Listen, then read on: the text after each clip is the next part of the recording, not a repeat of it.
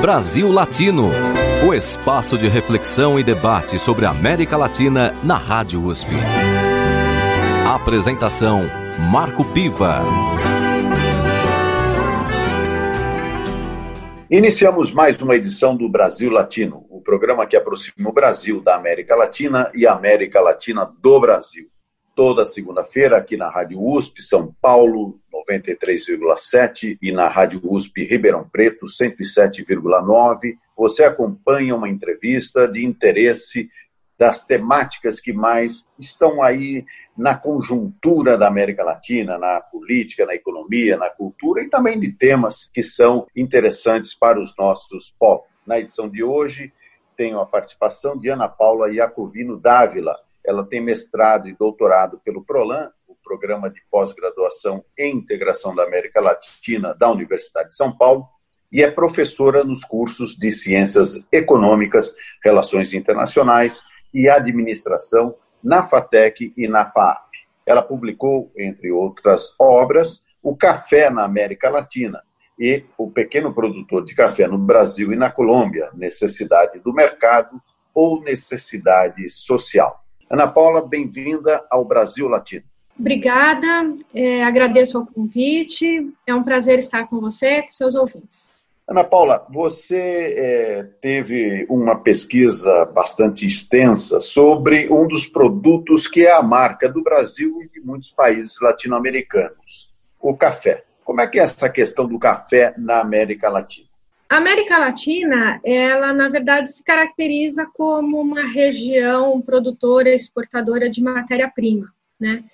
E o, e o café, ele entra aí nesse cenário e ele, ele não é original aqui da, da nossa região, mas ele se adaptou muito bem pela questão de clima, geografia, enfim. E, e também porque, até nas palavras de, um, de uma vez um, um produtor comentou comigo, uh, o café é um produto que vai bem em países pobres, né? Porque é, é, claro que quanto melhor a tecnologia, melhor o preparo, melhor será o café e o seu preço final, portanto, mas de qualquer maneira, ainda que, que não tenha esses cuidados ideais, é uma cultura que se realiza, às vezes até sozinha, né? Então, é, o café virou um produto importante na nossa região e ele se estabeleceu, inclusive, culturalmente. É, se a gente falar do, dos dois maiores produtores aqui da América Latina, Brasil e Colômbia, em qualquer um desses dois países é, é, quase uma ofensa você visitar alguém ou ir à casa de alguém e não aceitar uma xícara de café. É, faz parte dessa cultura. O café ele é símbolo de, de acolhimento, né? De quando a gente gosta de alguém a gente fala, olha, vem na minha casa tomar um café ou uh, vamos tomar um café. É sempre o café ele é símbolo dessa é, ele é símbolo do encontro, ele é símbolo do diálogo e, e é naturalmente um, um, produto economicamente falando, ele tem um papel importante é, nesses países e no Brasil e na Colômbia em particular. Na, na Colômbia, na verdade, a, o café tem um peso maior na, na geração de renda do país, na, nas exportações, enfim. E então, por esse conjunto de questões, o café ele é muito, ele é muito simbólico, né? Tanto do ponto de vista econômico quanto cultural e, e inclusive social, à medida em que representa uma uma atividade econômica aí para milhares de trabalhadores e famílias que não necessariamente para essa maioria representa um ganho econômico fenomenal, mas representa muitas vezes a, uma, a garantia de uma subsistência, né? Então, é um símbolo importante, sim, para a nossa região, muito importante. Ana Paula, para uma informação histórica nossa, dos nossos ouvintes, é, de onde vem exatamente o café e quando que ele chega ao Brasil? É, o café, por origem, né, ele é árabe. Depois é, vem a força na, na Etiópia e tal. No Brasil, exatamente, ele chega em 1727, é, pelas mãos de, de um militar é, que foi a, a, a Guiana para arbitrar uma, uma questão lá. Ele foi fazer um trabalho de arbitragem. E, e, e você sabe, interessante você perguntar isso, porque, é, claro, tem a ver com a, a história né, da chegada do café no Brasil e tal.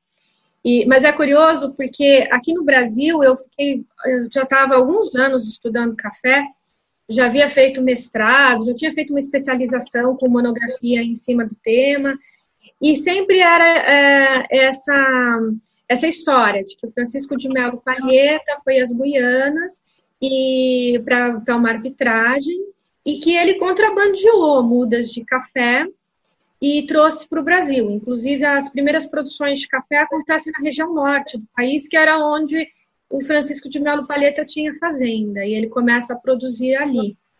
É, a, a, produção até vai migrando, sai da região norte, vai para o nordeste, vai descendo, se estabelece no Rio para depois vir para São Paulo. Assim, ela tem um caráter aí migratório.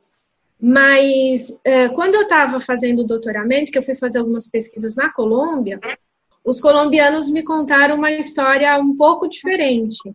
É, eles me disseram que, o, que sim, eu, é, foi 1727, pelas mãos de Francisco de Melo Palheta, tudo isso bateu. Só que eles disseram que, na verdade, ele se apaixonou e que ele ganhou o café como é, presente, como dote do sogro e tal. Então eles têm, eles tinham lá uma versão que é é bem mais simpática, porque é uma coisa romântica, tal, em nome, não, o café chegou pelo amor aí, pelo... porque a nossa versão é um pouco mais, assim, é, feia, né? Porque era um militar de alta patente contrabandeando. e aí, enfim, quando eu dou aula sobre isso, eu sempre falo para os alunos: vocês escolham a versão que vocês acham que seja mais adequada para o perfil brasileiro. Você, particularmente, acha que qual é a versão mais próxima da realidade? Olha, eu fico com a versão que é mais falada aqui no Brasil, que é a do contrabando. Agora... Infelizmente, eu tento para essa para essa lenda, mas enfim. É. Agora é interessante que você diz que é, por essa versão, evidentemente, o, o, o, o militar é, teria trazido, contrabandeado as mudas de café e se instalar e, e iniciado a produção na região norte. E, e realmente a gente tem é, na, na cabeça que o café é um produto muito presente e forte e tem até por conta disso a gente acha que tem a origem aqui no sudeste, né? É, economicamente falando, o café vinga aqui na região sudeste, no Rio de Janeiro. Mas é, a entrada é via região norte. Mas veja, Marco, precisamos lembrar que nesse período da, da vinda do café para cá, o grande produto econômico brasileiro, é, nós estávamos vivendo o ciclo dos metais. Né? Então, é, o café ele nem era algo assim, é, não estava na mira, vamos dizer. O Brasil estava bastante focado na, na exploração dos metais, aqui, inclusive aqui já na região sudeste. Né? Então, é, é, claro que a região norte, num primeiro momento, ela não é favorável à produção de café, é, porque exige aí algumas questões de, de chuva, de sol, de altitude, é, que lá o próprio clima, aquela coisa de metade do ano úmido, metade seco, tal, isso tende a, a atrapalhar. Mas a gente tem, hoje, por exemplo, a gente tem produção de café em Rondônia, é, hoje a gente tem algumas coisas assim, mas a época, o café nem era uma, uma matéria-prima tão interessante, ele vai ganhar, ele vai, vai ser um pouco mais interessante décadas depois, até por conta da revolução industrial, porque o café, por ser uma bebida energética, é, ele vai ele vai ser importante para o operário da indústria, para mantê-lo acordado ali naquela rotina de, de trabalho repetitivo, né? A, a, a, industrialização trouxe essa marca de muitas horas de trabalho repetitivo, e aí então uma bebida energética colabora, ajuda esse trabalhador a, a para que ele se mantenha atento ali à repetição. E, e de qualquer maneira o Haiti era o grande centro produtor, né?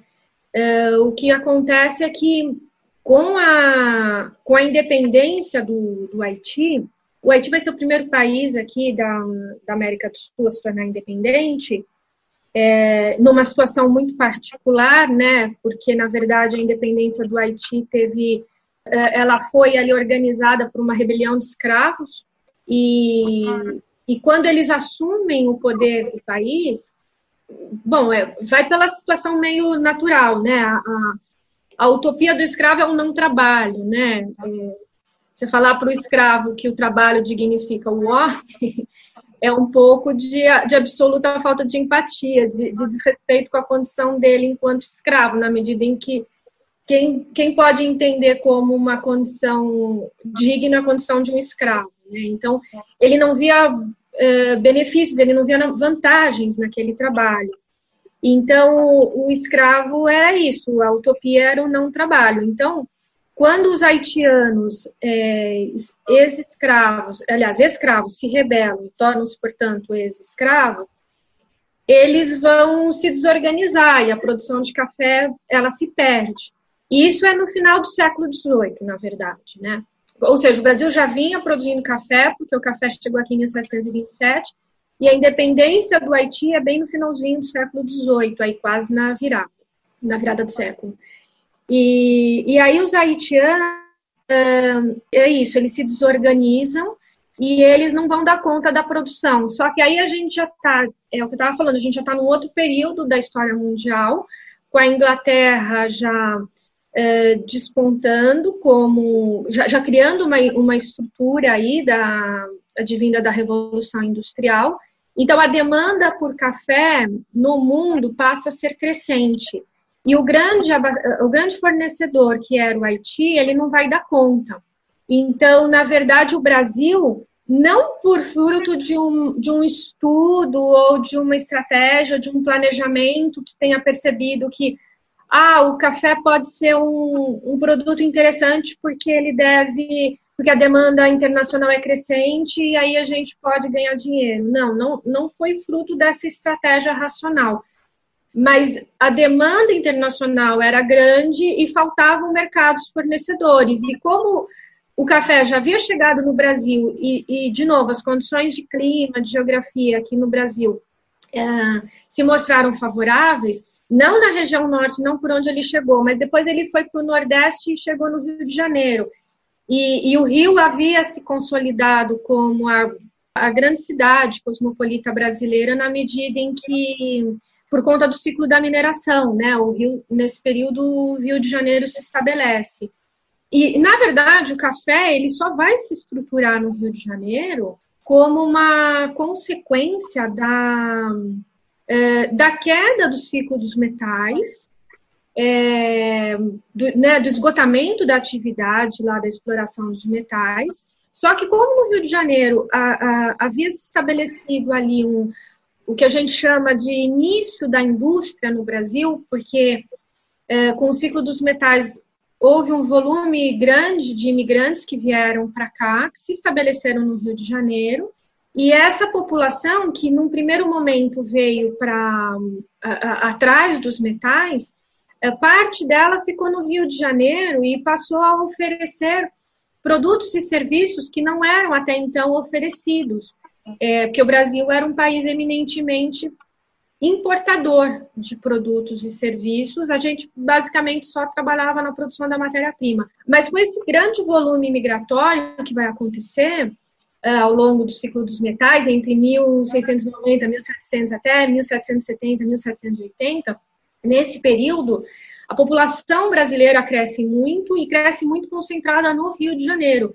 Então, é, é, surge aí um mercado interno inédito, né? um mercado interno que demandava produtos e serviços, mas não necessariamente ele era capitalizado para ficar importando tudo aquilo da Europa.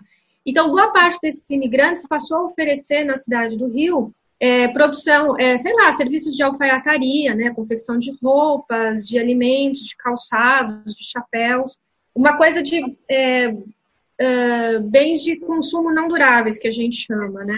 Que até então eram importados, mas que com esse crescimento, com essa, ao estabelecer o Rio como uma cidade, essa demanda passou a existir. E, ser, e com a queda da, da, com a decadência do ciclo dos metais, esses comerciantes cariocas eram a parcela da população que estava capitalizada e que tinha condições de investir na produção cafeeira. Então, daí a, da, essa correlação de por que, que o café se estabeleceu no Rio, assim, já numa fase em que ele era economicamente mais interessante. Na verdade, porque a parcela da população que tinha condições de, de investir é, eram esses comerciantes que estavam no Rio de Janeiro. Então, a, a primeira fase da produção de café economicamente atraente para o Brasil, ela vai acontecer ali, nessas terras desses comerciantes. Ana Paula, nós vamos continuar nesse tema do café, que é muito interessante, mas vamos fazer agora uma pausa para o nosso cafezinho, ouvindo uma música com a marca Brasil Latino. Haiti, com Caetano Veloso e Gilberto Gil. Brasil Latino.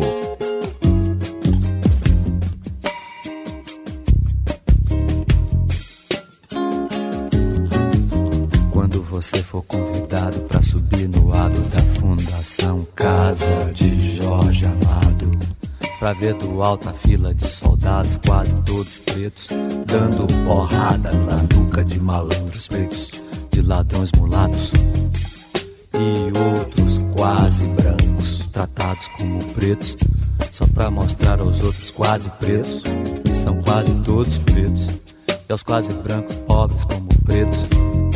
Como é que pretos, pobres e mulatos, e quase brancos, quase pretos, de tão pobres são tratados?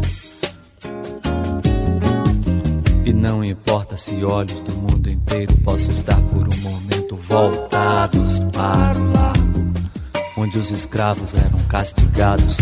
E hoje um batuque, um batuque com a pureza de meninos uniformizados. De escola secundária em dia de parada. E a grandeza épica de um povo em formação nos atrai, nos deslumbra e estimula. Não importa nada, nem o traço do sobrado, nem a lente do fantástico, nem o disco de Paul Simon. Ninguém Ninguém é cidadão se você for ver a festa do Pelô. E se você não for, pense no Haiti, reze pelo Haiti. Haiti.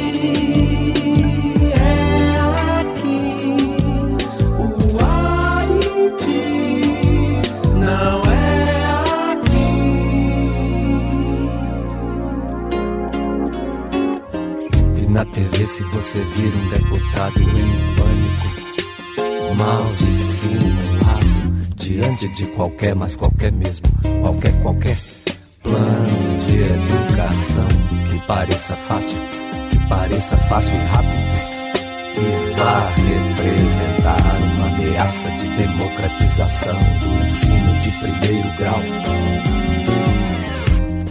E se esse mesmo deputado defender a adoção da pena capital, e o venerável cardeal segue vê tanto espírito no feto e nenhum no marginal. E se ao furar o sinal, o velho sinal vermelho habitual, notar um homem mijando na esquina da rua sobre um saco brilhante de lixo do Leblon e quando ouvir o silêncio sorridente de São Paulo diante da chacina.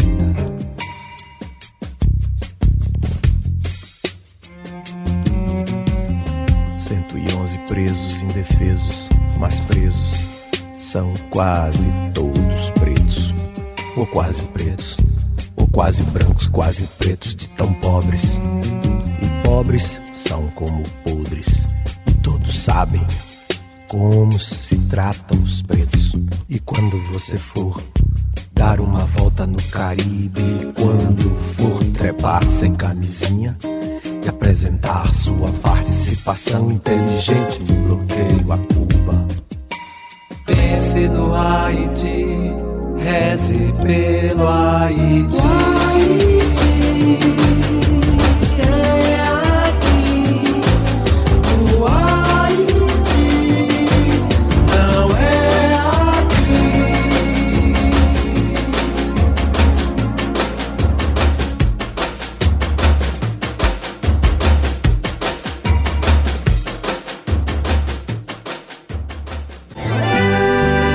Você está ouvindo Brasil Latino, o espaço de reflexão e debate sobre a América Latina na Rádio USP.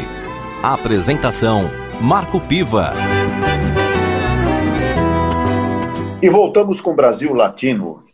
Na edição de hoje eu converso com Ana Paula Iacovino Dávila. Ela tem mestrado e doutorado pelo Programa de Pós-Graduação em Integração da América Latina da Universidade de São Paulo e é professora nos cursos de Ciências Econômicas, Relações Internacionais e Administração na FATEC e na FAP.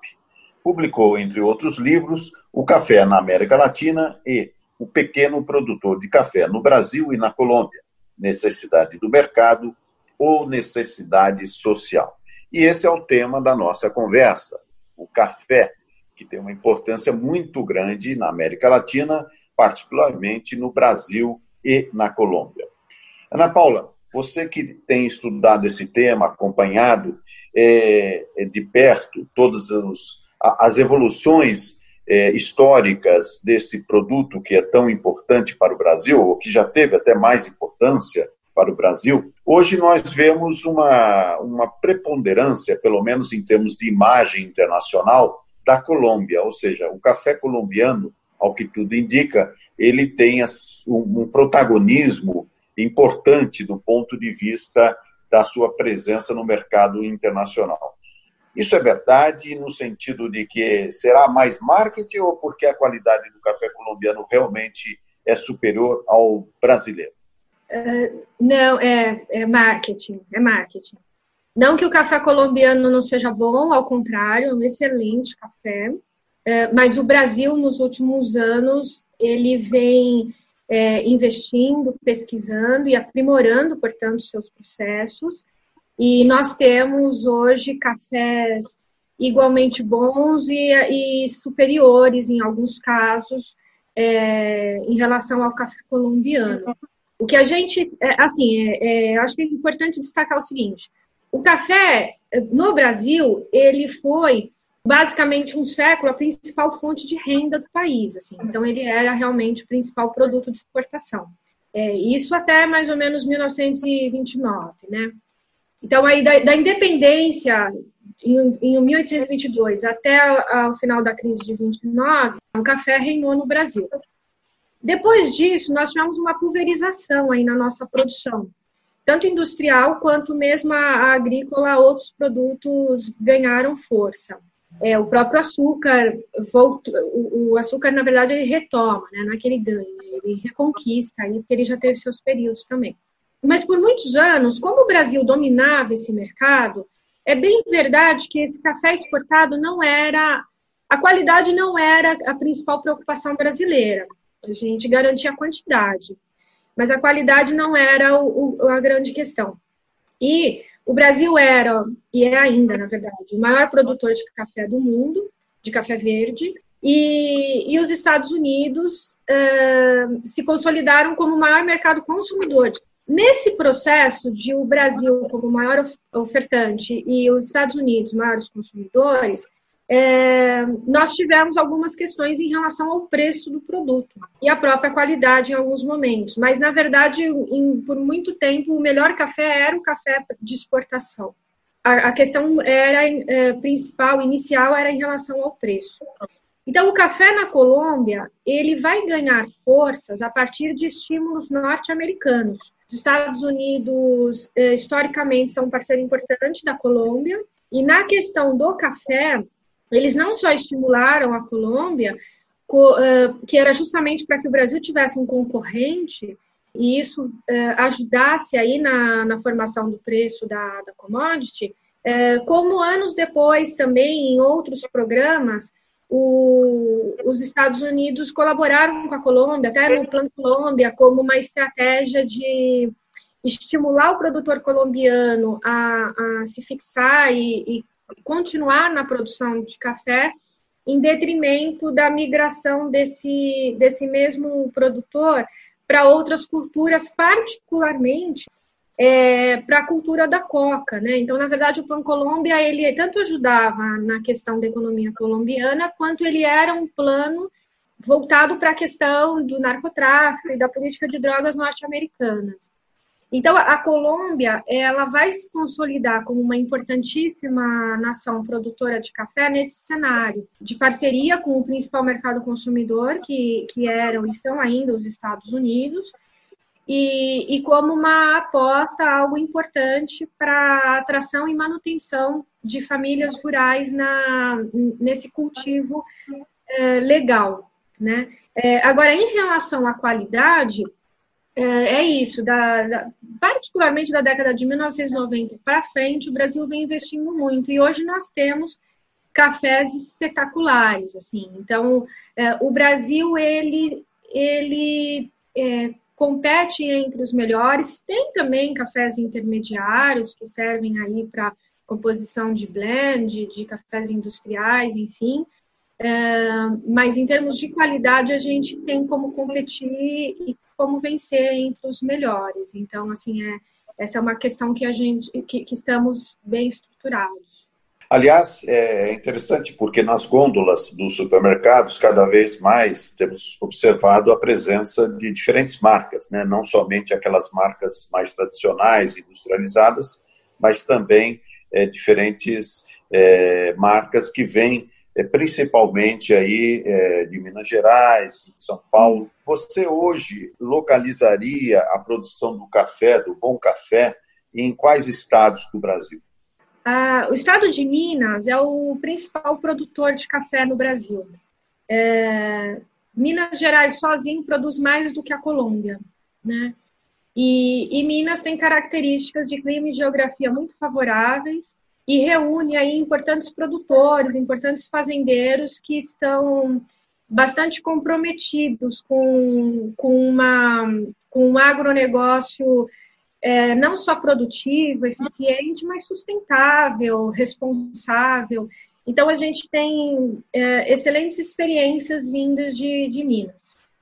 Mas o, o que acontece no, com o café é que na, na, categoria dos cafés especiais, que é uma categoria que tem aí um preço superior, que é uma categoria que nos últimos anos tem crescido de maneira bastante significativa, essa, essa parcela é, acaba também tendo um público consumidor é, mais seleto, assim, é, reduzido, por, até porque é um consumidor que se dispõe a pagar mais caro por, por esse café. Então, o que, que a gente tem? É, que na, na, categoria de cafés especiais, que a gente coloca aí, que são os melhores cafés, a gente encontra isso em abundância em Minas, mas não significa que todo café mineiro esteja nessa categoria. Mas por, por se tratar de um café que exige aí um conjunto de, de ações uh, que acabam tra transformando o processo mais, mais oneroso e, portanto, o seu preço final é mais caro, é, a quantidade não é exatamente o, o, o, objetivo final, na medida em que nem haveria mercado consumidor para isso. Né? É, o mercado consumidor de maior renda, é, ele também ele, ele é menor. Então, o que a gente vê no Brasil é que nós estamos com experiências de cafés de ótimos, de excelentes cafés, em diferentes regiões inclusive em regiões não tradicionais. Então a gente consegue. Mas assim, por que, que isso é possível? Porque a gente consegue que, um, por exemplo, um pequeno produtor é, ele concentre essa produção nesse ótimo café e aí ele vende uma quantidade menor porque é, é, é não é uma porque ele é um pequeno produtor, né? Então não é uma coisa em larga escala. Mas esse café é excelente e ele consegue vender a um preço bacana. Então, a margem dele de ganho acaba sendo maior, né? E, e aí, por conta disso, é isso, a gente encontra esses produtores de excelentes cafés em Minas, mas tem em São Paulo, a gente encontra no Espírito Santo, tem na Bahia, em Rondônia. Então, assim, no, no Paraná, a, a cultura cafeeira, ela tem se mostrado é, possível em diferentes regiões. Respeitado, claro, alguma questão de altitude. Então, ah, tem, é, tem ali na Bahia, mas não é no estado da Bahia inteira, é uma região, é um município que tem uma altitude é, maior e tem condições de, de, de, de chuva e umidade favoráveis, então ali para uma produção menor de um café especial, isso é possível, isso é, é, tem acontecido. Então, de maneira geral, o estado de Minas, historicamente, tem se mostrado bastante. Eh, Minas e São Paulo a gente tem bastante também. Espírito Santo, eles são bastante favoráveis. O Paraná é um país, é um país, é um estado também é, que tem uma tradição forte, que sofreu por conta do clima, né? É, por um período, a maior produção brasileira de café se estabeleceu no Paraná, e aí nós tivemos uma geada horrorosa, que fez com que o Brasil perdesse ali a, a, a safra. Em que época foi isso? 1975. E aí o, o preço do café disparou, para o Brasil foi um prejuízo, a Colômbia chama esse ano de El Año de la Bonança. É, Porque eles não ganharam tanto dinheiro. É. Agora, foi... Paula, é, é, pensando aqui a América Latina, é, nós falamos bastante do Brasil e da Colômbia. Quais são os outros países que, que têm uma produção significativa de café? Veja, América Central, uh, alguns países, é, alguns países do ponto de vista frágeis economicamente falando, Nicarágua, Honduras, esses países têm no café uma dependência econômica muito forte, muito forte. A gente pega Honduras, por exemplo, é uma parte importante do PIB de Honduras depende do café e tanto é que eles estão com uma perspectiva agora por conta da, da crise da, é, da pandemia do Covid-19 assim, eles estão com, com alguns estudos bastante preocupantes na medida em que há uma expectativa de que, por exemplo, 90% da mão de obra fique desempregada por conta da, da questão da produção do café, 40% de perda no PIB, uh, Guatemala. Então, a, a América Central ela é bastante dependente. E, e, é uma região, às vezes, até suscetível a questões climáticas, né? E, e volta e meia eles têm ali anos de perdas absurdas para o país por conta desse prejuízo que a, a cultura cafeira sofre. Na América do Sul, a gente destaca o Peru é um produtor importante e o café é importante para eles também. A gente tem alguma coisa na Argentina também, a gente tem. É, não, não, não, não chega a ter essa importância dos países da América Central ou tampouco o, o peso no comércio internacional como o Brasil e Colômbia. Mas, de qualquer maneira, eh, a, a, a gente encontra produções aqui, Equador, eh, tem, to, todos produzem um pouco de café. A gente tem a, a presença do café por, por, por toda a América do Sul. Perfeito, Ana Paula. Nós vamos agora encerrar este segundo bloco. Nós estamos conversando com Ana Paula Iacovino Dávila, tem mestrado e doutorado pelo PROLAN, Programa de Pós-Graduação e Integração da América Latina da USP, e ela é uma especialista em café, e é isso que nós estamos fazendo aqui, uma conversa regada a café. Vamos agora para mais uma música com a marca Brasil Latino. Buena Vista Social Club. Vamos ouvir Macusa. Brasil Latino. Me quisiste Macusa y yo también te adoré. Con tanta ilusión te quise que nunca de ti dudé.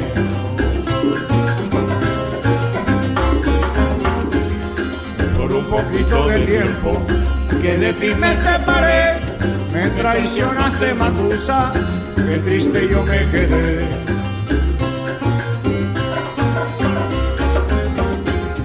Me devolviste el retrato que prueba de amor te di y me pediste tus cartas que en ellas decías así. Te quiero mi muchunguito, tú nunca me hagas sufrir.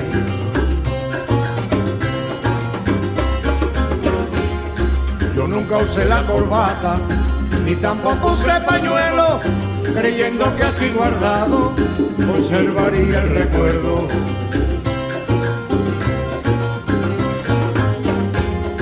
Las casas se dieron cuenta que todo iba a ser traición, se metieron en el cofre donde guardé mi pasión, destruyendo los recuerdos del engaño de tu amor.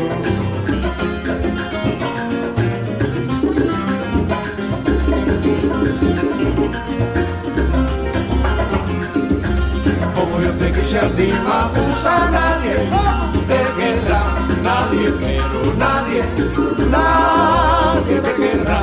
Por un poquito de tiempo que de ti me separé. Como yo te quise a ti, Macusa, nadie, te querrá, nadie, pero nadie, nadie te querrá.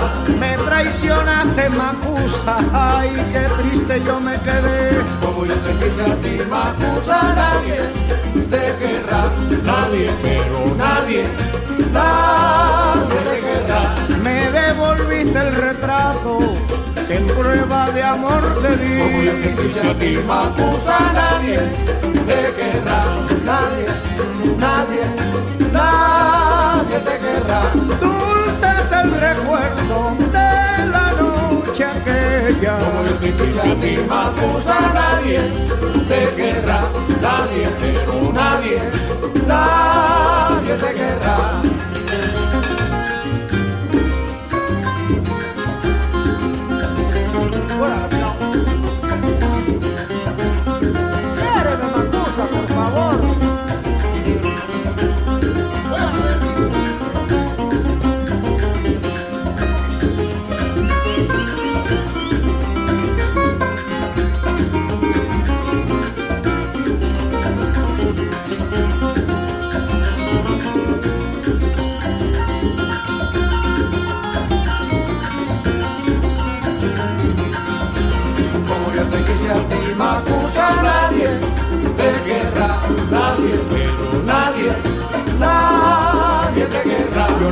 Tengo padre, ni tengo madre, ni tengo a nadie que me quiera. Como te quise a ti, Macusa, nadie te querrá, nadie, pero nadie, nadie te querrá. Tú me quisiste, Macusa, y yo también te Como yo adoré. te quise a ti, Macusa,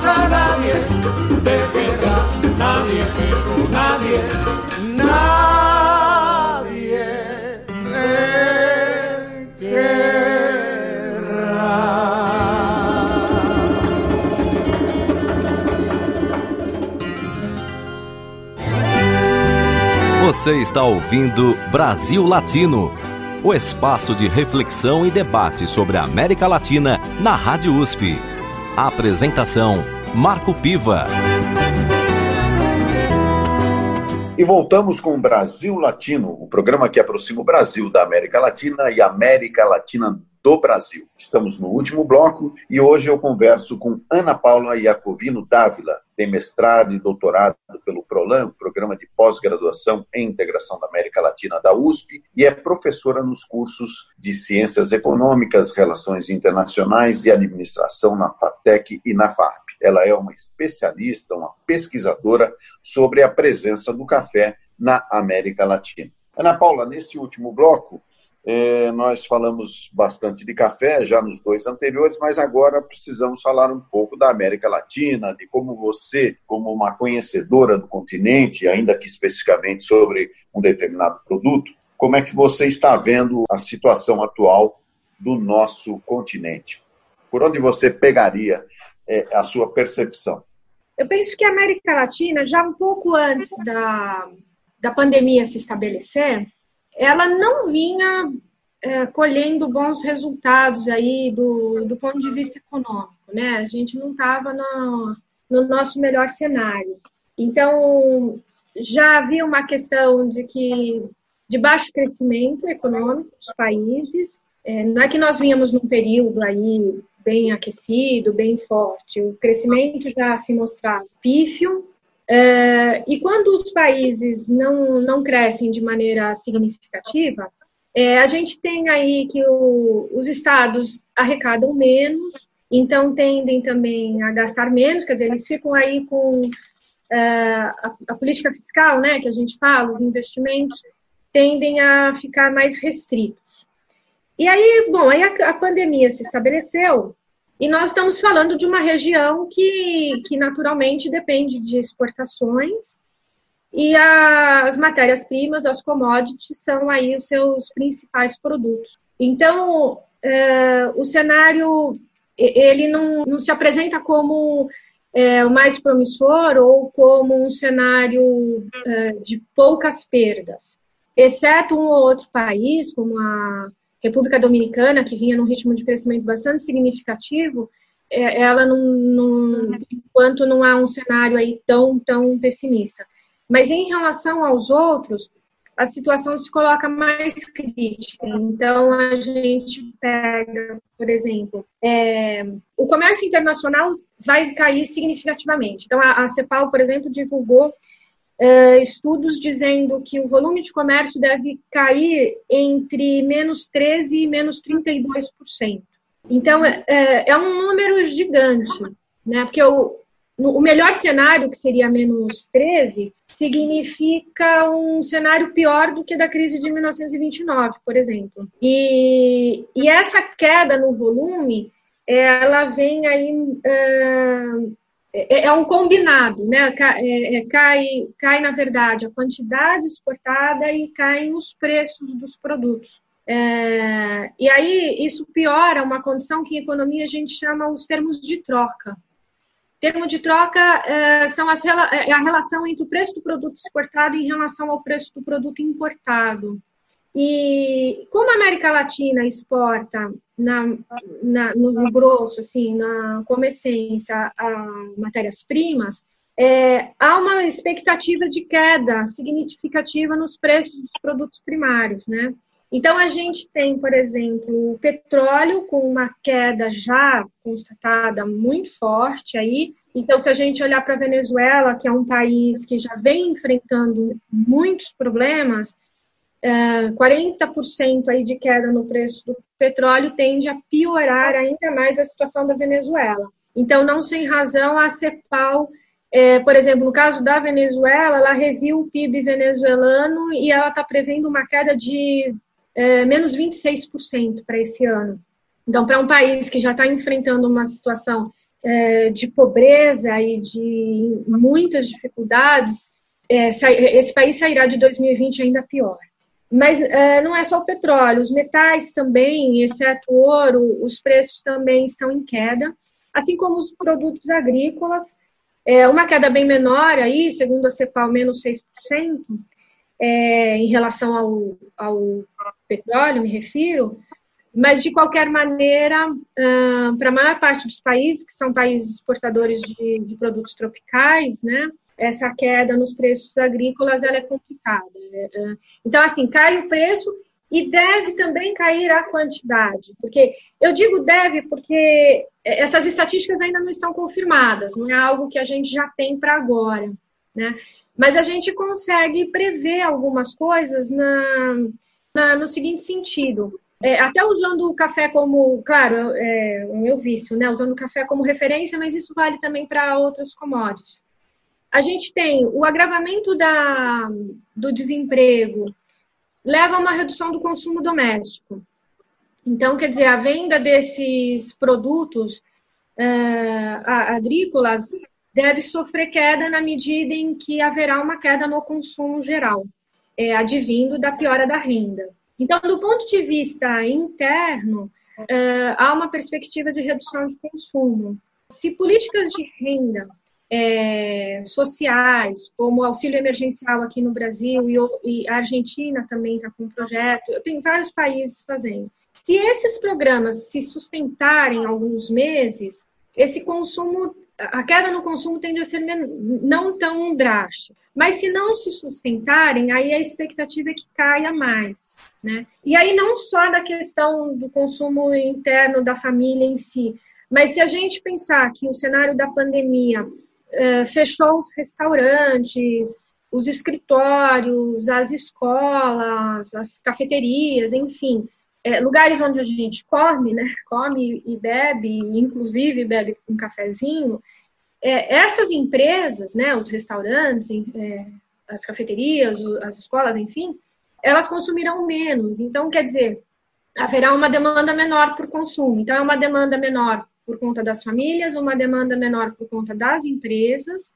E então há essa questão de uma redução do consumo doméstico. Uh, as exportações, com a, a, essa previsão de uma redução drástica aí no, no volume do comércio internacional, mostra que as exportações também sofrerão queda mesmo porque a pandemia, o isolamento, o fechamento de restaurantes, bares, cafeterias e tudo isso que eu falei aqui para o Brasil, isso vale para o resto do mundo, para a maioria dos países, é, ou pro, pelo menos para os principais parceiros nossos comerciais.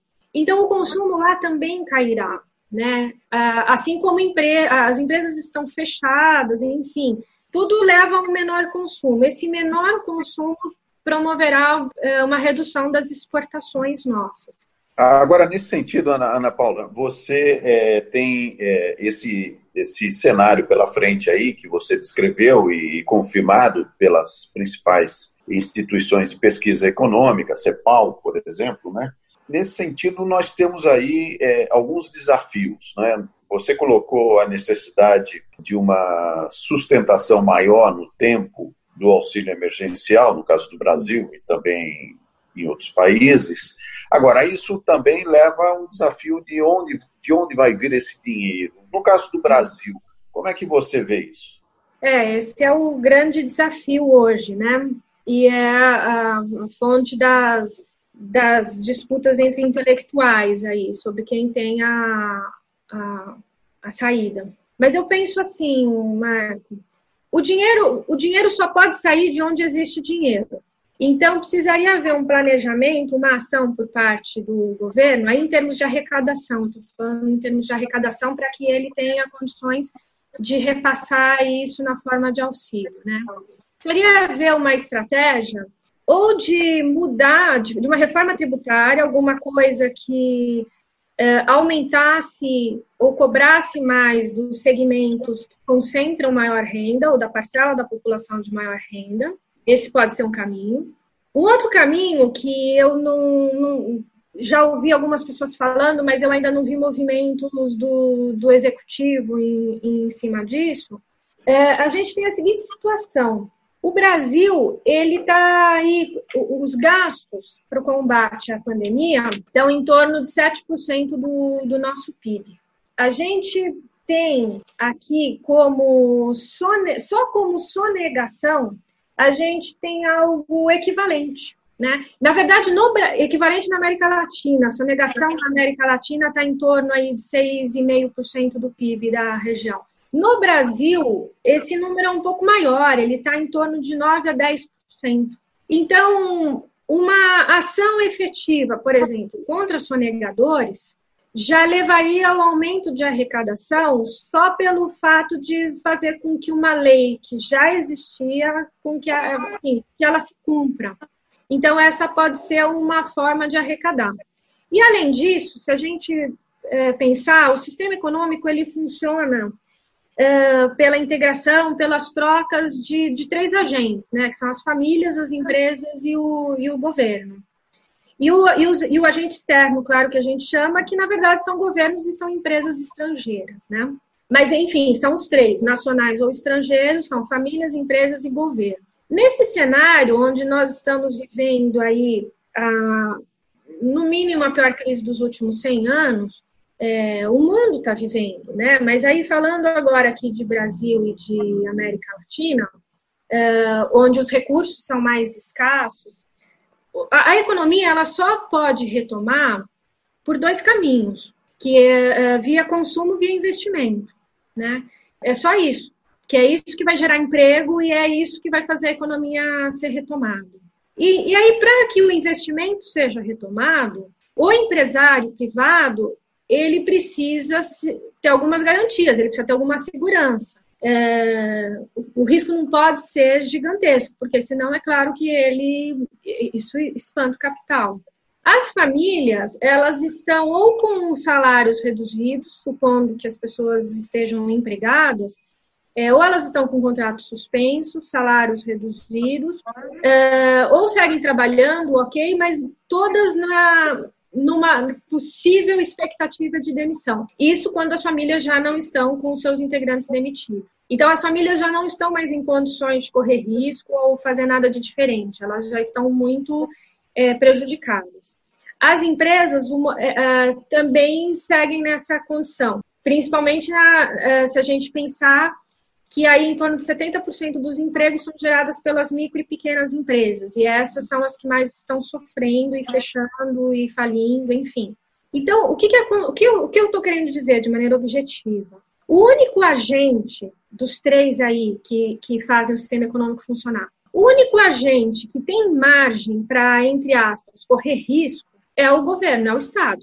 Porque, na pior das hipóteses, estados não quebram. É claro que eu sou economista e eu entendo perfeitamente das contas, e eu sei que quanto maior o comprometimento da dívida, pior será a capacidade de retomada e de e o risco de perder a confiança no mercado internacional e crédito e tudo mais. Então, assim, do médio para o longo prazo, uh, um aumento grande da dívida pública leva aí a um conjunto de dúvidas e de questionamentos em relação à segurança do país. Isso é um problema. Mas acontece que a gente vive uma situação que é uma pandemia, saúde pública. Então, algumas decisões precisam ser tomadas agora, no curto prazo. E no curto prazo, o único agente econômico capaz de correr risco aí, neste momento, é o Estado. Então, dessa maneira, é, se a gente pensar é, na, no fim do auxílio emergencial, os números, as estatísticas de desemprego não terão mais como camuflar, camuflar entre aspas, assim, porque as pessoas que estão recebendo auxílio emergencial, elas não estão procurando emprego. Então, elas não estão inflando as estatísticas de desemprego. Mas no momento em que esse auxílio for suspenso, essa, esses milhões de brasileiros sairão em busca de alguma atividade. E aí as estatísticas vão disparar. E eu queria, então, é, te agradecer bastante aí pela sua participação. É, Ana Paula Iacovino Dávila tem mestrado e doutorado pelo PROLAN, o Programa de Pós-Graduação e Integração da América Latina, da USP. É professora nos cursos de Ciências Econômicas, Relações Internacionais e Administração na FATEC e na FAAP, e é uma profunda conhecedora do tema do café na América Latina, que foi o motivo principal que a trouxe até o Brasil latino. Então, Ana Paula, é, eu prometo para você que nós vamos continuar um outro programa, é, mas aí para falar de economia, que é também a sua especialidade. Então, agradeço muito a sua participação aqui no Brasil Latino. Eu é que agradeço. Estou é, encerrando aqui com um gostinho de quero mais, porque realmente a conversa se prolongaria mesmo, com muito prazer. E fico à disposição, agradeço a sua atenção, gentileza, sua e dos seus ouvintes. Obrigada e até uma próxima. Então é isso aí. Nós conversamos com Ana Paula Iacovino Dávila. Terminamos por aqui mais uma edição do Brasil Latino, que vai ao ar toda segunda-feira, às 5 da tarde, pela Rádio USP FM 93,7 São Paulo e 107,9 em Ribeirão Preto. Nosso programa tem a produção de áudio de Benê Ribeiro, produção de Alexandre Veiga, assistente de produção Ítalo Piva e curadoria musical Carlinhos Antunes. Você pode ouvir todas as edições do Brasil Latino em formato de podcast em soundcloud.com brlatino e também nas principais plataformas de áudio. Acompanhe conteúdos exclusivos na nossa página no Facebook. Basta procurar por Brasil Latino. E se quiser falar com a gente, escreva para ouvinte@usp.br, repetindo ouvinte@usp.br. O Brasil Latino fica por aqui e eu espero sua audiência em nossa próxima edição. Um abraço latino-americano e até lá. Você ouviu Brasil Latino, o espaço de reflexão e debate sobre a América Latina na Rádio USP. Apresentação Marco Piva.